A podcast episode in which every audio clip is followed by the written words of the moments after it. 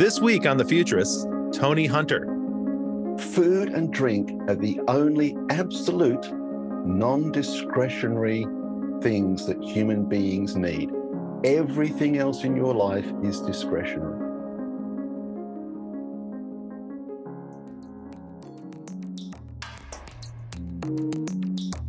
Welcome back to the Futurists. I'm Rob Tercek, and I'm with my co-host Brett King, zooming Hey, in hey. from Asia. Hi, Brett. Hey, how you doing? Really great. Thanks. Psyched to have another show with you where we go around the world talking to most interesting people that are building out the vision of the future. And this week we've got a great guest. Uh, Tony Hunter is a food futurist. So he's a futurist for the subject of food. And at first I you like might think food, like, so this is Yeah. going to be a good show. is food really changing that much? But then when you think about it, you go, wow, you know, it's like 25% of all human activity around the planet has something to do with making food, growing food, or distributing food. So it's a pretty big part of what we do in our lives. And yeah, of course, we need it every single day. Otherwise, we get quite hungry. Tony, welcome to the show. It's great to have you on the Futurists. Hey, Tony. Hey, Robert. Hey, Brett. Thanks very much for having me on the show. And to echo what you said, Robert, I mean, food and drink are the only absolute non discretionary things that human beings need. Everything else in your life is discretionary. That's a big statement. I mean, we need clothing. It's very nice to have a roof over your head, but Nice, but you know, like you can you can buy a set of clothes and not change them for 10 years Yeah. if you want to. You're gonna make it, but you need food every single day. You don't need something new in your um, in your clothing or anything else every single day. So I should probably qualify discretionary, non-discretionary every single day, food and drink. You don't, Yeah. gonna die sometime. Yeah, that's true. You're gonna you're gonna run out of energy pretty quick if you don't do it. That's that's true. You got to keep the tank filled. Well, what is happening in the world of food right now? Because frankly, I spend most of my time thinking about technologies uh, that involve computers, digital technologies, communications, telecommunications, so forth. And um, food seems to be on the periphery, right? That's that's what we order up when we're busy working on our digital stuff. Is there a ton, ton of change happening right now? Is the technology innovation phase kind of coming into the te- into the food world? Yeah, absolutely, Robert. As you say, I mean, food used to be, you know, a poor second cousin backwater compared to things like the electronics industry, Mhm. but no more. I mean, the technologies we're seeing come into food at the moment rival anything we're seeing in the electronics industry. And so much so that my view is food is now technology. They are in Yeah, I think that's true. from farm to fork. You can't talk about food now without talking about technology. So well, you, can talk like- about farming as technology, of course. So Yeah. food production, you know, we have a lot of technologies come into that, but Mm. um, farming methods themselves are having to change. You know, we we've lost forty percent of our arable land the last fifty years due to soil erosion and pollution and a mismanagement of uh, of land. You know, we obviously have uh, a huge debate going on about the Amazon and about deforestation and so forth there.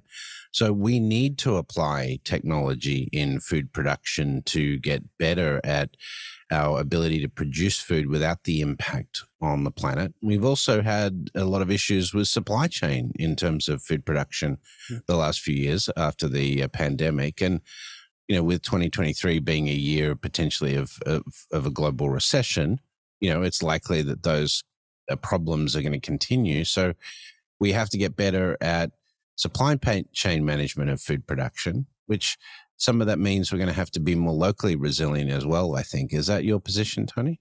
Yeah, look, I would agree there, Brett. I think COVID and the war in the Ukraine have shown the fragility or the certainly the weak points and the cracks in the global food system. In places like Australia, US, and most of the world, we didn't go and find there was no food on the on the shelves. Maybe some foods were in short supply. You can't get the brand you want, but nobody went hungry if they weren't going hungry before. But try and find But- toilet paper in Melbourne and No, ah, exactly right. I had that. I had a story of someone trying to sell back 200 rolls of toilet paper to Coles because he, he realised he didn't need them, but they wouldn't take them back. So anyway, that's another another story completely. But you know, it it showed that the current food system is actually not that resilient, particularly animal agriculture. I mean, in the US and elsewhere in the world, they pumped millions of litres of milk down the drains. They opened abattoirs to kill pigs and bury them because they couldn't kill them and pack them. Nobody wanted them, they were getting too big, so they killed them and buried them. Hmm. We had um, countries in Europe going, we're just going to stop exporting some crops for a while until we see what's going on. We've seen Indonesia ban palm oil exports for a while. Um, the Ukraine, as we know, wheat, sunflower, it's a massive issue and shows how fragile that system is. Why am I paying more for my bread in Australia from a war in in in Europe? Doesn't make sense. It's hard for people to connect the dots. That's true, and it's not often explained how intertwined these systems are. Here in uh, you know in countries like Australia and the United States, we have the advantage of um, redundancy in the food supply and different sources. Other parts of the world, though, are really suffering. I think from the fallout of this uh, this Ukrainian invasion, the Russian invasion of Ukraine, mm. uh, because they are dependent, heavily dependent on on the wheat and other grains that are exported from the Ukraine, and those haven't been able to go out at the same volume that they did in the past. Uh, so the burden falls heavily on the global South. Mm.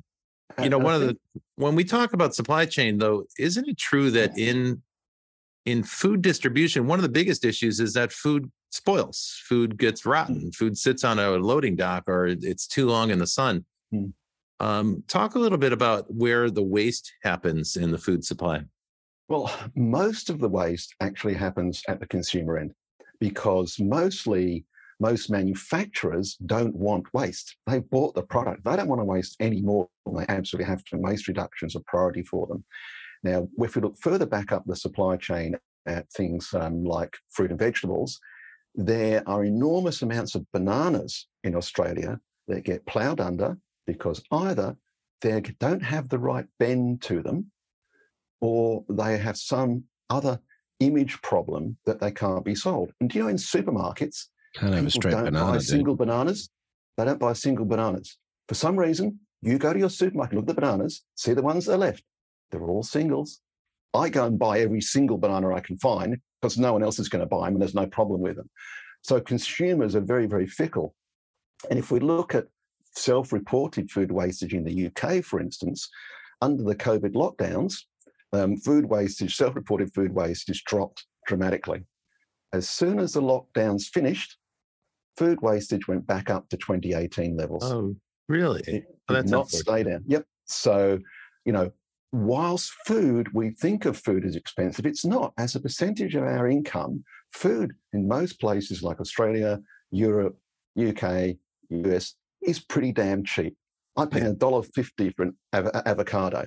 Do I really care? Like it's a dollar US. Do I really care if I throw that away?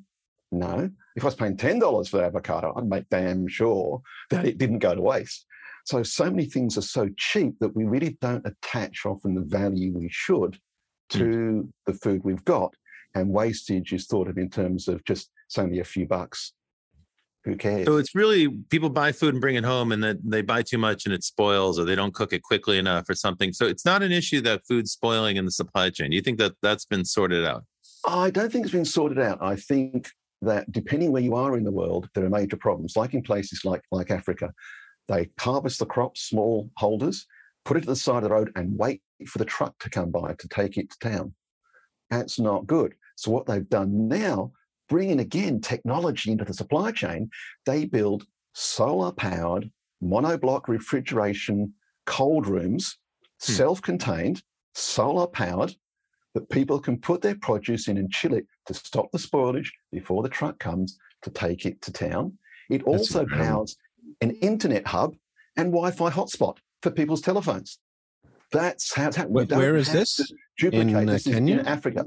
I think it's either okay. Kenya or Nigeria. So definitely, the Kenyan farmers they use uh, smartphones for commodity trades and all sorts of stuff. It's pretty sophisticated, actually. It is, and I think you know, we're just segueing a bit there into Africa, Brett. I mean, that's one of the last frontiers of food production. Whereas we know that that is one of the it's the most food poor continent on the planet. And we have places like Nigeria that I think by 2050 will have more people than the continental US. Yeah. So not as rich, but there's a lot of people there. And what's happening at the moment is people are saying, what you need to do is what we've done, right? So set up a feed system, import lots of nitrogen, phosphorus. COP27 said, we want to make access to fertilizers easier. No, that's not the answer. Look at the problems that's caused dead spots in the ocean, runoffs, everything else that's going on. It's not the answer. So, what I say is, in Africa in particular, and any country that's early on in developing their food system, why should they duplicate what we've done? And the best example, which is what clued me, Brett, was Kenya. Now, in 2002, Kenya needed to vastly improve their telecommunications, to do things like you said, Brett, getting their smartphones and trade and send money and everything else. Now, what did they do? Did they dig tens of thousands of miles, kilometres of trenches, put in copper wires, put in, um, you know, handset manufacturing industry and the whole lot, and then say, don't worry, in 100 years' time, you guys will have mobile phones, but we've got to follow what was done in the West. Of course they didn't. They put cell towers in, they gave made access to small, easy, cheap smartphones readily available. And that spawned a whole raft of industries. And Kenya leapfrogged a century of telecommunications, literally a century. I'm not making it up. You go back, you look 100 years, mm-hmm. telephones, copper wires to the mobile phones in a decade. Yeah. And you so think something similar is going to happen in agriculture? And that's what I'm saying should happen, Robert. I don't know that okay. it will happen because there are powerful interests that want to sell more and more nitrogen, want to feed industry, want to grow more cows and more chickens and more whatever. And these countries are being told that this is the way to go. You need to be like us because look how successful it's been for us without mm-hmm. looking at the downsides and everything else. And what that leads to is a lack of both food security and food sovereignty. The two things are quite different. Singapore probably thought it was very, very food secure until Malaysia stopped selling it chickens. And all of a sudden, no fresh chickens in Singapore from Malaysia anymore. So they had security, maybe, which um, one of the um, the definitions there from the United Nations is um, all people at all times have physical, social, and economic access to f- sufficient, safe, and nutritious food that's all very well. But that can mean I can buy it from the country next door, or I can ship it in from the US or Australia or wherever. But sovereignty at a, um, like a political level, meaning the power of the state, is more about do I control my own food supply? If someone decides to shut off food to me, what is the impact to me? For people like countries like Singapore, it's enormous. They import mm-hmm. over 90% of their food. Middle East is in much the same, anything from 95% in Oman to 80 odd percent in places like Saudi Arabia. So they don't have sovereignty. They might have security because you can always go and get what you want. So you think you're secure. But and that's where these new technologies can come in because they can be, like Brett was saying, sited in that country and make the food in that country. Why should so, they not put the new technologies in? So some of those technologies look really interesting to me. Some of them are advancing and, and are getting quite a bit of investment, such as lab grown proteins. So we're talking about lab grown meats, lab grown chicken, lab grown seafood um, that are indistinguish, indistinguishable cellularly from you know naturally grown meats. And then the other one that's really interesting for me is the uh, vertical farming using mm-hmm. hydroponics. Um, and so, um, you know, these are these are a couple of technologies, but give us give us the gamut of, of technologies that you think we're, we're going to be seeing emerging over the next ten years or so in this space. Yeah, well, I think Brett, there are five technologies that for me are driving the future of food, and that's alternative proteins, cellular agriculture, genomics, the microbiome, and synthetic biology. And those are being accelerated by three other technologies, which is AI, sensors, and quantum computing. And as I said, I believe food is now technology. Technologies advance exponentially. I say food is exponential. So that is what's going to happen. And alternative proteins includes our plant-based, um, cellular agriculture includes cultivated meat. Um, and if you have a look at synthetic biology, the most interesting one there for me is currently something called plant molecular farming. And what you do there is you take the gene for something you want, put it into a plant, grow the plant, extract the molecule you want, and use it. And then you process the rest of the product. Now, Nobell Foods are growing casein in soybeans. They grow the soybeans, they take the casein out, make cheese from it, and process the rest. Their first crop's been harvested in 2022. There'll be test products in 2023. We have Polopo in Israel growing egg white proteins in potatoes, and people growing pigments in lettuce.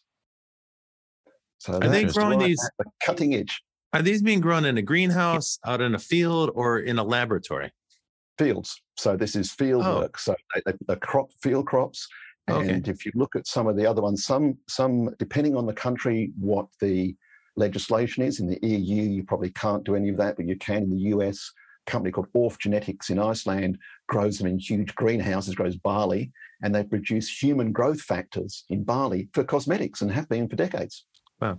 Are they are they doing genetic manipulation of the DNA at the level of like, you know, a seed it's, or they're transgenic species, right? They've yep. got yep. other well, they've got other um, components in the d- genome. Yeah, they've taken the gene out of an animal. I, I call it growing animals in plants. Or maybe but are they the doing it? Animal. How do they maybe do that? It's a small bit of the animal.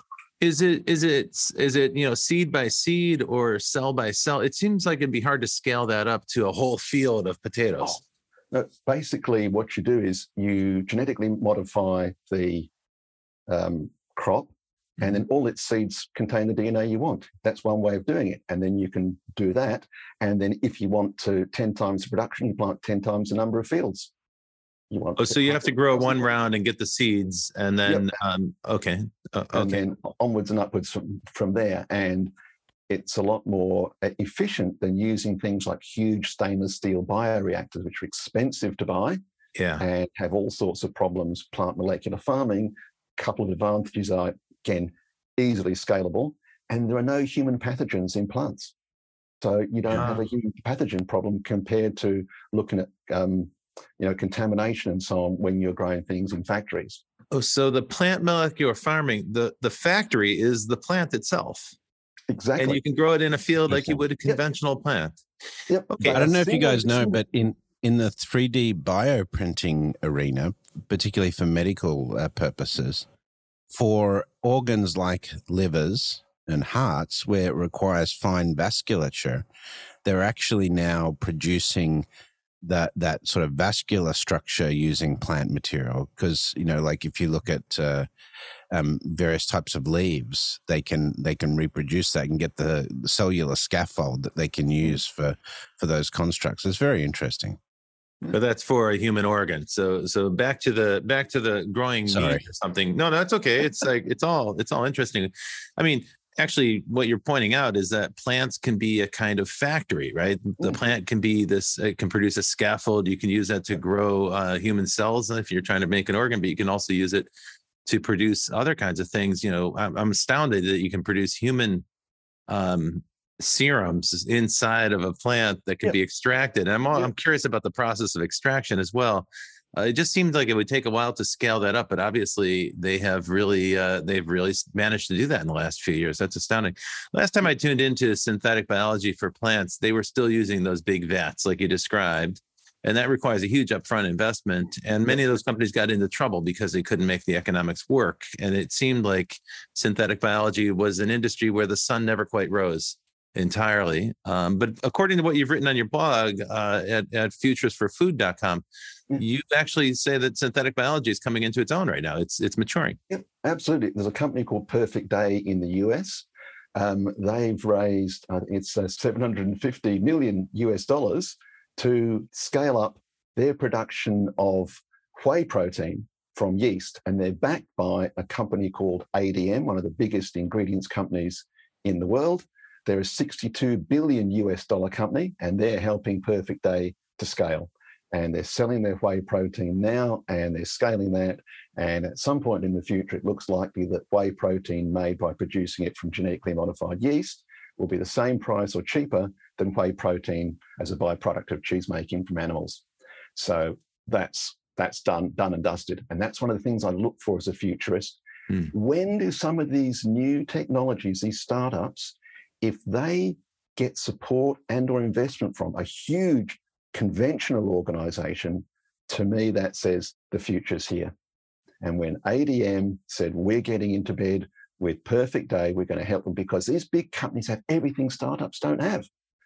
Yeah. Sales, marketing, manufacturing experience, um, you know, they, they can do all the things that they, they um, the, the startups can't. So when I see that come together, I go, that is that is now a, a given. Now, how far that'll go, as we know as futurists, no one can tell you the future. Anyone who does is either a fool or a liar, but you can say what the alternative futures could be. Cool. Tony, we like to get acquainted with our futurists by asking them a series of quick questions. So the, okay. what we're going to do now is a quick fire round, and I'm going to let Brett administer the poison this time. So, um, Brett, go for it with the quick fire questions. Here we go. Welcome to the lightning round. What was the first science fiction story you remember being exposed to? Doctor Who in black and white. Doctor Who.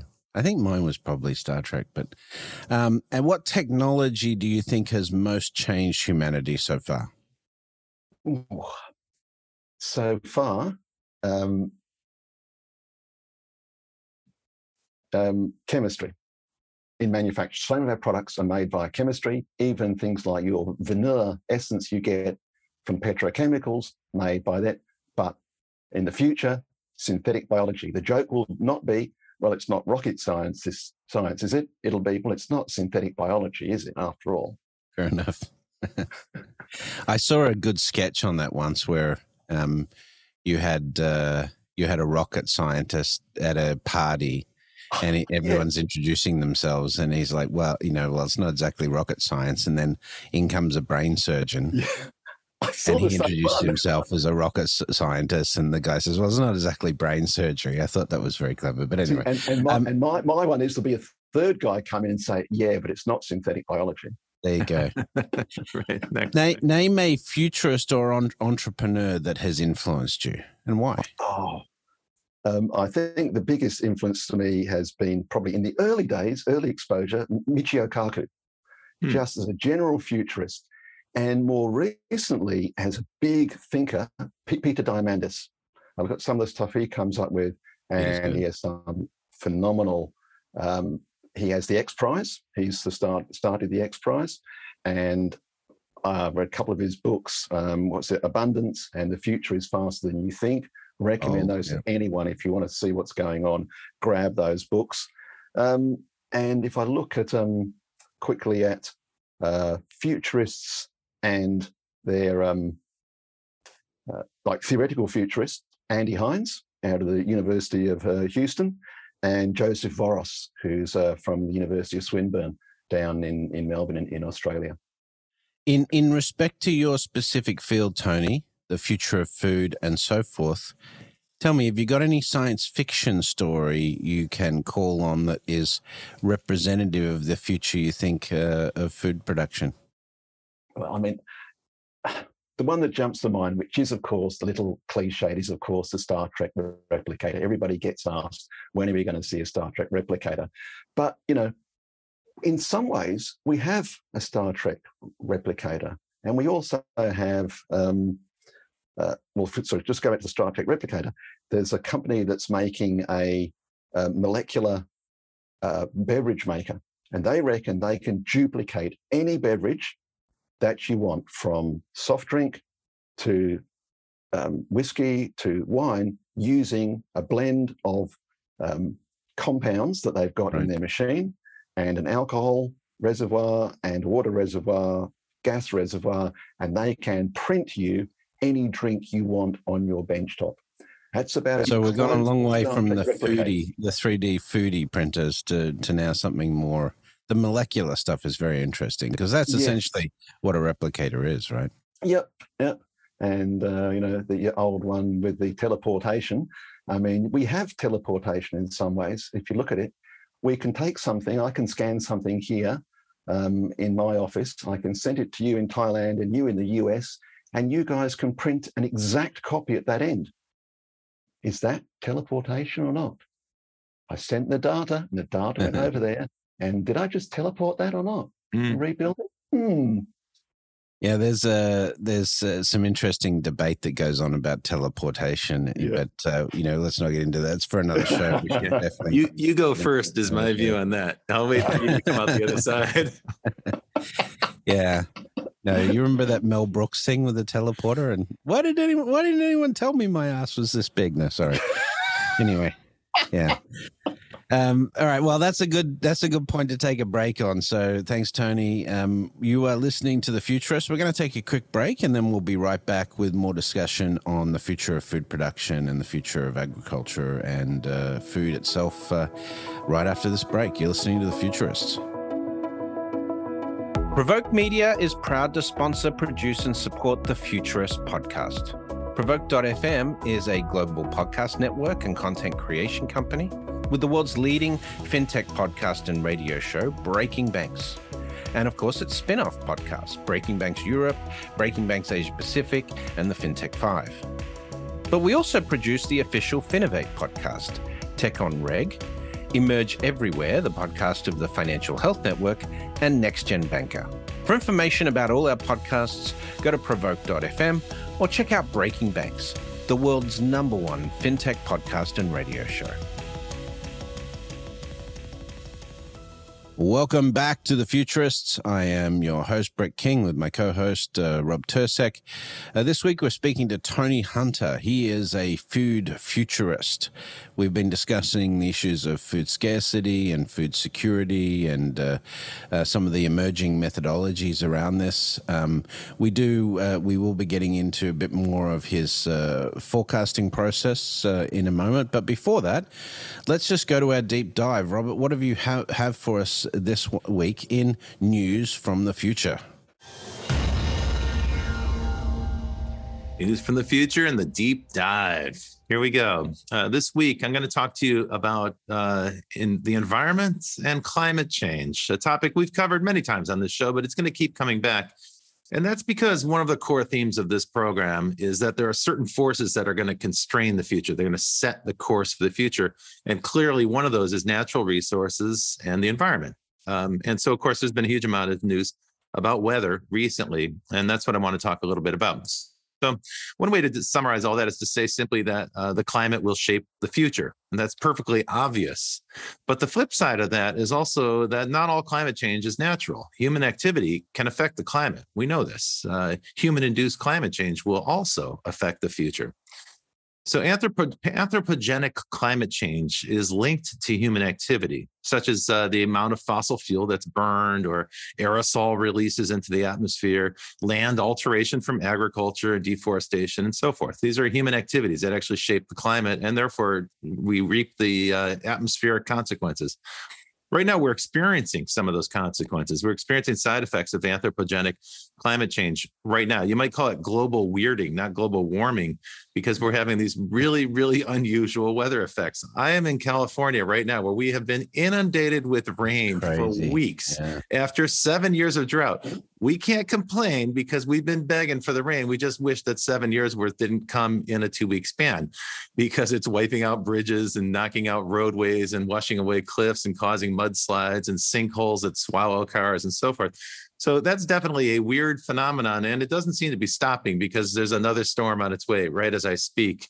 Uh, so we have that happening here. But meanwhile, in Europe, where it should be cold, if you remember just a few months ago, everyone was speculating that the Europeans were going to have a cold winter and there, there was an issue with getting gas from Russia and how are they going to heat the factories and the homes. But Europe is having a heat wave right now. And so they're not getting a nice frosty winter at all. Um, also, news came out this week. A report was released that in 2022, ocean temperatures reached their hottest temperature ever recorded. We've been we've been doing accurate recording of weather uh, of temperatures in the ocean since the 1940s, and we have accurate records going back now, consistent records going back to the late 1950s.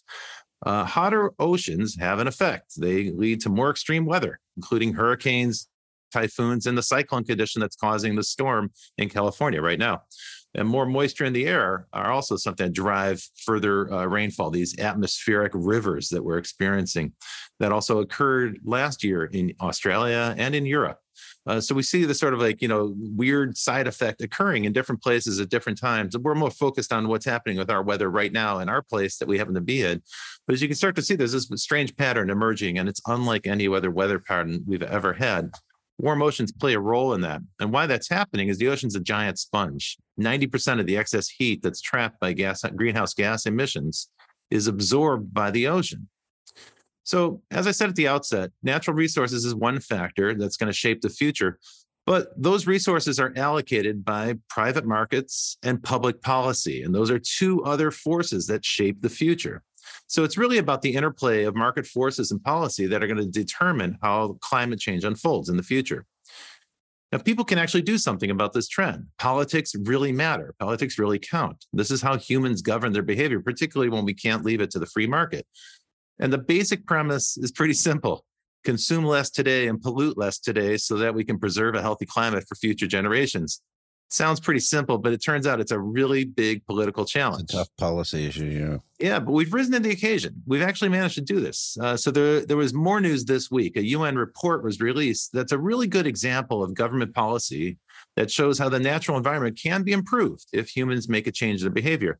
It's about the ozone layer. And you may recall that in 1985, scientists discovered this giant hole in the ozone layer that was above Antarctica, and it was growing. And it was actually quite a scary thought because the ozone layer absorbs the sun's um, ultraviolet radiation or a, a, huge amount of it so that we don't you know, literally burn our skins off. Uh, but the worry was that we were dumping so many chemicals, hundreds of, of different kind of chemicals called chlorofluorocarbons, CFCs, and they float up into the atmosphere and they start to erode the ozone layer.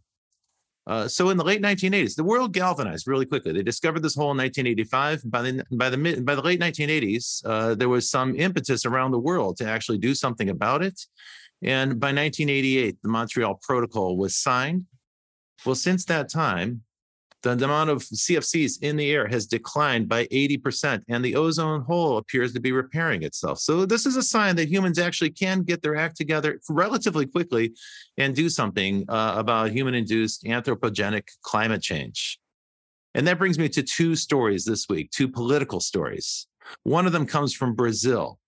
Uh, where a new president has just been inaugurated. He's returning to office after some time out of office and actually time in prison. It's Luiz Inácio Lula da Silva, better known as Lula. And Lula's just taken office, uh, vowing to fight for fight against uh, forest deforestation in the Amazon. And he's also promised to renew, resume the monitoring of illegal activity in the rainforest, and he's going to process, you know, prosecute uh, illegal logging and other activity that happens in the Amazon, which is great because his predecessor, Jair Bolsonaro, didn't do that. In fact, he weakened all the environmental agencies in Brazil and kind of encouraged. Uh, some people say he promoted illegal mar- mining and logging in the in the Amazon. Um, but many of Bolsonaro's decrees were can be undone by uh, by Lula, and Lula intends to do that. Now, it's not going to be easy. He faces opposition. Uh, he's got a split uh, Congress, and in um, in the Congress, there will be some uh, pro-business uh, interests that are going to push legislation that'll stop him. They want to open the Amazon to further mining and further cattle farming, and also six of the nine governors of Amazonian states they actually support economic development. They see developing the forest as a way to grow their local economies. So it's not an easy road ahead of him. And that's not all. Just as he was about to take office uh, this past weekend, there was an insurrection uh, where the uh, the capital was taken over by rioters, uh, similar to what happened in the United States just two years ago in Washington D.C. Uh, so the, these insurgents briefly occupied the Capitol, the presidential palace, the Supreme Court, and the Congress. They defaced it. They made a huge, gross mess everywhere. They've been arrested. More than more than 1,200 people have been arrested, uh, and more arrests are coming. So you know, there's been some pushback. But just today, um, uh, Lula came out with the full government, the the courts, all the ministers, and they united around this new presidency, which is something that the United States hasn't quite managed to do uh, because we have yeah. plenty of politicians here who still contend that the last election was flawed in some respect, though there's no proof to show that. And so the flip side of the Brazil story, uh, which though there was this insurrection, there seems to be a, a, healthy response to it. In the United States, we have a different outcome here. Uh, and of course, in the last couple of weeks, we've witnessed this kind of embarrassing spectacle where there's been a fight for leadership in the House of Representatives in the Congress. Um, and who the people who've now taken control of Congress, uh, sorry, of the lower house of Congress, the House of Representatives in the U.S., are actually the same set of politicians who denied the election was accurate, uh, the people who fought against it, and the people who supported uh, President Trump's attempt to uh, overturn the government and his insurrection. Those are now the people that are running the House, and so there's going to be quite a uh, quite an outstanding and bizarre episode or spectacle in American history coming up. To win uh, election as the Speaker of the House, Kevin McCarthy had to cut a deal with the most extreme elements in the Republican Party in the United States, and he ceded much of his authority to them. And that means that they are in effectively in a position to veto or actually oust him from his role if they don't get their way. So a small number of very extreme politicians have an outsized voice in our lower house of Congress. Um, it's worth noting that many of these politicians take hundreds of thousands of dollars of political donations from fossil fuel companies. For instance, during the 2022 campaign, Speaker McCarthy himself took more than $500,000 of political donations from oil and gas interests. So, in the United States, you can expect little to no progress on environmental policy and environmental issues, and possibly even a defunding of those uh, of those initiatives uh, with the current Congress that we have. The summary on this simply is this: uh, anthropogenic climate change is caused by humans, and humans can actually do something about it. We have two examples of humans doing something positive about it and unfortunately, one example of humans who are kind of resetting the clock and taking a step backward. We'll keep you posted on the story because climate is going to be a big factor in the future. But Tony, I wanted to bring that up uh, because I thought it's kind of useful to put food in the context of climate change. Obviously, the two interplay uh, considerably. I think Brett made the point earlier that a considerable amount of farmable land has been lost to uh, mm-hmm. to either desertification or some other factor uh, it's quite clear then that our food supply is dependent on a healthy climate. Can you talk a little bit about that in the, in the light of resilience and the comments you made before the break? Yeah, and look, just to um, uh, agree with what you're saying there, Robert, the anthropogenic climate change is real. Um, I was just reading just recently, um, over the last 800,000 years, the CO2 content of the atmosphere has not gone above 300 parts per million prior to the Industrial Revolution. It now rests at, don't quote me, but something like 438, 448. And so people who go, oh no, it's nothing, it's just natural. Well, they take in Antarctica, I think it was, they take the small gas bubbles from the ice and test the CO2 content. And that's how they plotted 800,000 years of CO2 in the atmosphere. Hasn't gone above 300 until we see the Industrial Revolution. I don't know what more we can say there on that. Yeah. But if we have a look at that, and at the moment, with climate change, what we're looking at is even if we do our very best, even if Congress were to experience some epiphany in the US and everybody, all the other conservative politicians did so, we're still heading probably for 1.5 degrees or more um, in the future. And that is going to um, dramatically affect in the long term future of crops and mostly in areas that can afford it least. Yeah. So, in places like India, China, Sub Saharan Africa, even Brazil, they're going to experience greater than 5% drops in crop yields for things like potatoes, rice, wheat, and corn. So, basically, those people are going to suffer. And if we look through to the end of this century, we're looking at a 24% decrease in yield of corn in the US. So, wow. so food scarcity is going to be a major feature of climate change, which is going to accentuate the problem of eco refugees or climate migration. There's a very strong argument that right now what's happening in the southern border of the United States, the you know Guatemalan, Ecuadorian, um, you know people coming up from from the south, already this is largely an impact of climate change because they have they they can't because of the warming temperatures there. They can't farm. Their crop yields have already failed. Um, you know, you've got uh, or or food scarcity is already emerging there. So this is a massive issue. Um, mm. so Tony, as a food futurist, you know, if you were designing a solution to this problem, what what would it be? I think solution, Brett, is basically what we talked about previously the new technology. So rather than supporting population growth and growth of the middle classes through conventional agriculture and just trying to do more of what we do now, and by the way, there's not enough arable land or fresh water on the planet to do that. Just think about that. Not enough arable land or, fresh water on the planet to simply duplicate what we do now, feed an extra 2 billion people and the growing middle classes. We need to do more with less. And most of these technologies we're talking about can either do it with much reduced water, because water scarcity is going to be the next big one, despite all the floods that Robert's having. Um, it's going to be a major issue globally. So arable lands, you talked about, Brett, reduction in the, the um, uh, the amount of arable land and its and its productivity. So some of these technologies will use 99% less land, 90% less water to produce the same amount of food as an agricultural crop. So using these technologies and doing more with less is a way to address the fact that we can't simply keep sucking resources out of the earth, dumping our waste wherever we can, and expecting it's all going to be okay. Now, Tony, one of the things, one of the solutions for this that's been proposed many times over the last 10 or 12 years is uh, vertical farming. And the idea there is to put the farm in the city where the people are and use, you know, a, maybe a disused warehouse or an outdated uh, factory of some sort that's not being used and grow grow the food uh, under lights. With uh, in a closed system. So you don't need to have pesticides because it's all indoors. There's no bugs, mm. and you can recycle the water. So it's also very water efficient.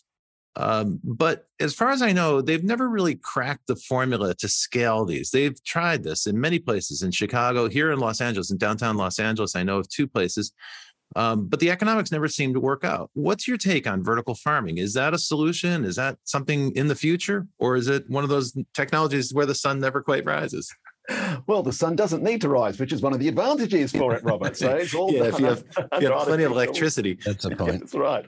But I mean, it is quite successful in parts of the Middle East, where obviously oh, prices are that's all imported. So in the Middle East, there's been a big expansion of vertical farming. The biggest problem we're seeing at the moment is the huge rise in energy costs, because that's the primary input cost. And whilst we are getting a large amount of our energy from fossil fuels, um, coal and gas, and the costs of those is going up. And where that contributes to the increased cost in vertical farming is making a lot of them marginally or even uncompetitive, or some people are putting off capital expenditure because at the moment, with the rise in energy prices, it just doesn't make sense. Now, if we move to a fully renewable energy grid, and where some of these um, products can use use their own solar energy, then that's a whole different ball game. And there is a company not doing vertical farming. Well, so to go back to your question, I think there's a future for vertical farming. I think it's in a down tip at the moment until we look at uh, energy prices. I think it has a place in the food system. Will it ever replace huge amounts of agricultural land? That's an, an iffy one for me. But there's a uh company called Solar Foods in Finland. They suck moisture out the air um, into their machine, separate out the moisture, the carbon dioxide, and the nitrogen. And using solar energy, they split the water into hydrogen and oxygen, they add a few minerals, and they grow single cell protein. And they so this is this protein. So NASA's food. talked about using this solar food on long duration space missions yep. as well, hasn't That's it? where it came from. So Air Protein, or a US company, they're doing the same thing, but Solar Foods are building their first factory um, and their Solein product will be on the market soon. So we'll see whether it truly is commercially viable, but they're building a factory to do it. Did you say it, air this, air protein? Is that the yeah? Word? No, this is called. They call it solar food, but basically it's producing protein out of air because, you know, with a chemical treatment or electromagnetic treatment of the noble gases that are in the atmosphere and stuff like that. It's pretty interesting, That's but it produces a consumable food. But yep. you know, is is it nutritionally of, of real value, Tony? Yep, it's got a fantastic amino acid profile. It's got very low fat content, and you know, it is an ideal product um, for then texturizing, same as you would do with a soybean, where you grind it up and texturize it to make it into plant-based products. You can texturize this in the same way to make it into alternative protein products. And that Solar Foods and the other company is called Air Protein and so they they are trying to commercialize this old NASA. It almost sounds like the manna that was uh, um, in the uh, the Old Testament, right? Yeah, yeah, yeah. Hey, I know, guys, we've only got about five minutes left, so let's get a little bit sci-fi. This is a great way to take us into this. But you know, Yeah.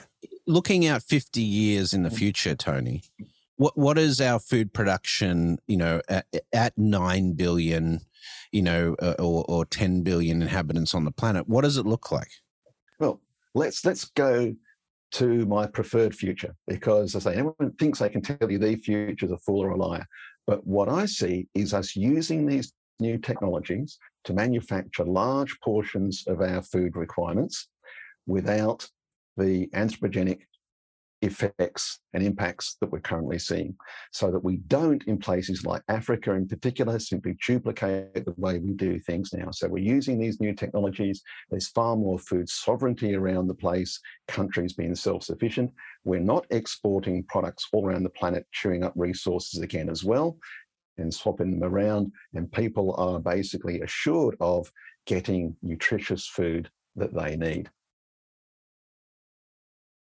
You had written that SynBio will eat the world. So tell us about you, that vision. Like, how will synthetic biology eat the world?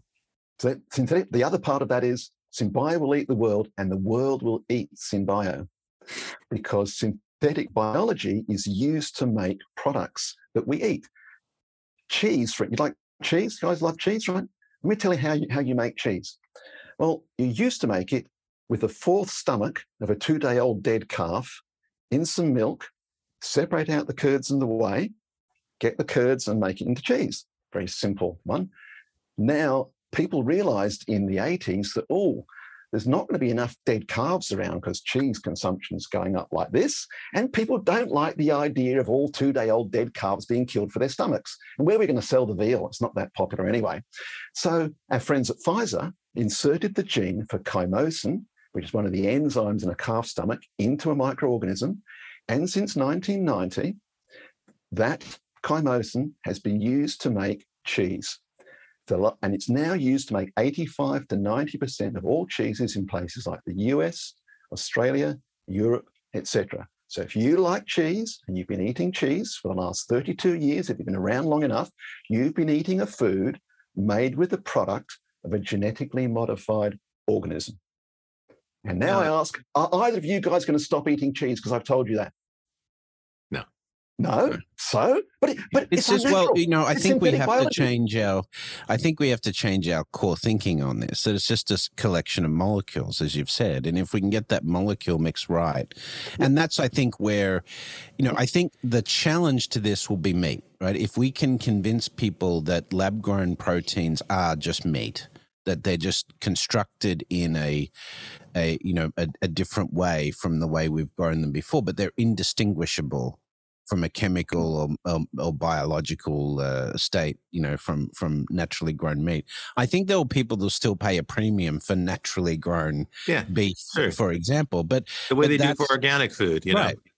Right. But that's going to be um, that's going to be a price point issue for those people and a sign of their wealth and so forth. Yeah. The real challenge is that um, the the uh, you know we already have these big commercial farming organizations that tend to um, you know and and monsanto and well they've changed their name now but you know the, these sort of companies that have um, you know reduced the nutritional value of food over time because of uh, this uh, geo or this engineering, you know, um, approach to things. And, and I'm concerned about sort of this frankenfood fu- future, where we get sort of synthetic foods that don't have the same value as naturally, um, you know, occurring foods. What's your position on that, Tony? People call it frankenfood. Uh, Robert knows. I don't know you've had it, but um, a thing called a turducken, a turkey stuffed with a duck, stuffed with a chicken. Yeah. If you want to talk about frankenfood, there it is, right there on your kitchen table at Thanksgiving, right? Turducken. What on who on earth? I don't. I don't want to eat anything with the word abomination. But it tastes good. and that's what it's all about, Robert. In the end, like you're saying too, Brett, if we can get these products, whether they're plant based or air protein based or whatever, to actually taste good at the right price point, then people will buy it. At the moment, people say it doesn't taste as good as a hamburger. And people have this like a hamburger or a steak is the best tasting food that will ever be invented. I say, no, it's simply the best tasting food we know at the moment. There is nothing to say we cannot develop a food product of some sort that will taste better than a hamburger and have higher nutritional value potentially as well. Exactly Right. right. It's this a is my issue. This is my issue with plant-based meat. I, I have been unimpressed with plant-based meat. I've tried it. I gave it like the earnest college try. And I found I didn't like the texture or the taste, but also it's processed like crazy. And if you're not supposed to eat processed food, it's Yeah, true. packed full of oil. Uh, uh, so, do you, do you eat bacon or ham? Sure. Yeah. Have you had a look at the processing and the ingredients list on bacon and ham? It's longer than all the plant based, sorry, not all, the most of the plant based products, bacon or ham, because people always want to compare it to a hamburger. Why? It's Well, I don't eat a hamburger made of bacon, though, right? no, it's a- no, it's no. a- if you eat bacon, if, if, if you say to yourself, I'm going to evaluate this plant based product against a hamburger only because I'm going to substitute one with the other. Well, no, what if you're substituting that for bacon or ham, for a, a heavily processed meat product? There are a huge number of heavily processed meat products with nitrates in them, Right. with all sorts of issues um, in those products. But everybody wants to go, ah, we compare it Okay. to 100% So beef the fair comparison is a plant-based sausage, uh, which probably is less lethal than a. Than I, a I actually like the sausage. impossible burgers, man. I, I mean, uh, maybe I'm I'm weird, but I, I like. I them, think but that's the state Hey- of the art at, at the okay, moment. Tony. Is the Impossible Burger? I Agree with that? I, I want to leave you with one question before we wrap up, and and um, you know, but um, looking out 30, 50 years, um, do you think synthetic biology is the biggest uh, technology that um, humanity will create over that time, or do you think there's something bigger that you're optimistic about? Just I- I pu- think being a pure futurist now. pure futurist synthetic biology has the ability to change everything from how we make our screens for our mobile phones to the food that we eat. And it will have an enormous impact way beyond anything we have ever seen before, even in, including chemistry and all the things that chemistry has brought us. Um, synthetic biology is literally going to change the world. And that's my comment. Uh, you know, synthetic Awesome. SynBio will eat the world. The world will eat SynBio. We're eating cheese. We're already eating SynBio. We're with Yeah. you on that. We love synthetic biology on this show. One of our earliest interviews was with Andrew Hessel, who is a Amazing. huge proponent of synthetic biology. You know, the nature has this incredible generative capacity in biology, and we haven't yet mastered it. Um, we think we have. We keep thinking we we found new ways to master it. But really, what you're talking about, when you reprogram that that power at the cellular level, you can unlock it and direct it to whatever re- uh, whatever purpose you need. And it's not just food. Um, because bear in mind, all of our healthcare, our pharmaceuticals, those also are derived from nature. Almost all of our energy is derived from some sort of biological product, even if it's you know fossil fuels from the ancient past. So we depend massively on biology for more than half the economy. I'm And- with you on that. Synthetic bio is the future. Tony, it's been such a great pleasure chatting with you. We've enjoyed this tremendously. What a great topic. Thanks for joining us. And uh, we wish you very much the best in the future of food. Yep. How do people I'd like- reach you? What's the best way for people to Oh, follow you? I've got my website, which is uh, futuristforfood.com. You can find me on Yep, and you can find me on LinkedIn. I'm quite active on LinkedIn. Please do connect with me there. And my e- email address is um, tony at futuristforfood.com. Cool. And, uh, And as I like Tony H underscore futurist on Twitter, right? Yep, that's right. Okay, great. And thanks, guys, for having me on the program. I'd like to say, have a great future. Thanks. Uh, Well, that's we'll that's see. that's close to our tagline, which you're going to hear in a moment. That's right. That's right. Well, great. Thanks for having us. Thanks for being on. I mean, uh, we've enjoyed it. Thanks. Okay, uh, that wraps it up for the week. Uh, you've been listening to The Futurists. Our guest this week was Tony Hunter, the food futurist. And um, for myself and for my co host, Brett King, we want to thank everybody who's listening. We thank you, especially those who have been following us on social media and sending in suggestions for speakers and questions and so forth. We love that level of engagement. It's always fun to hear from the audience. And we really we really are grateful to those who take a moment to give a five star review for the show. That helps other people discover the show.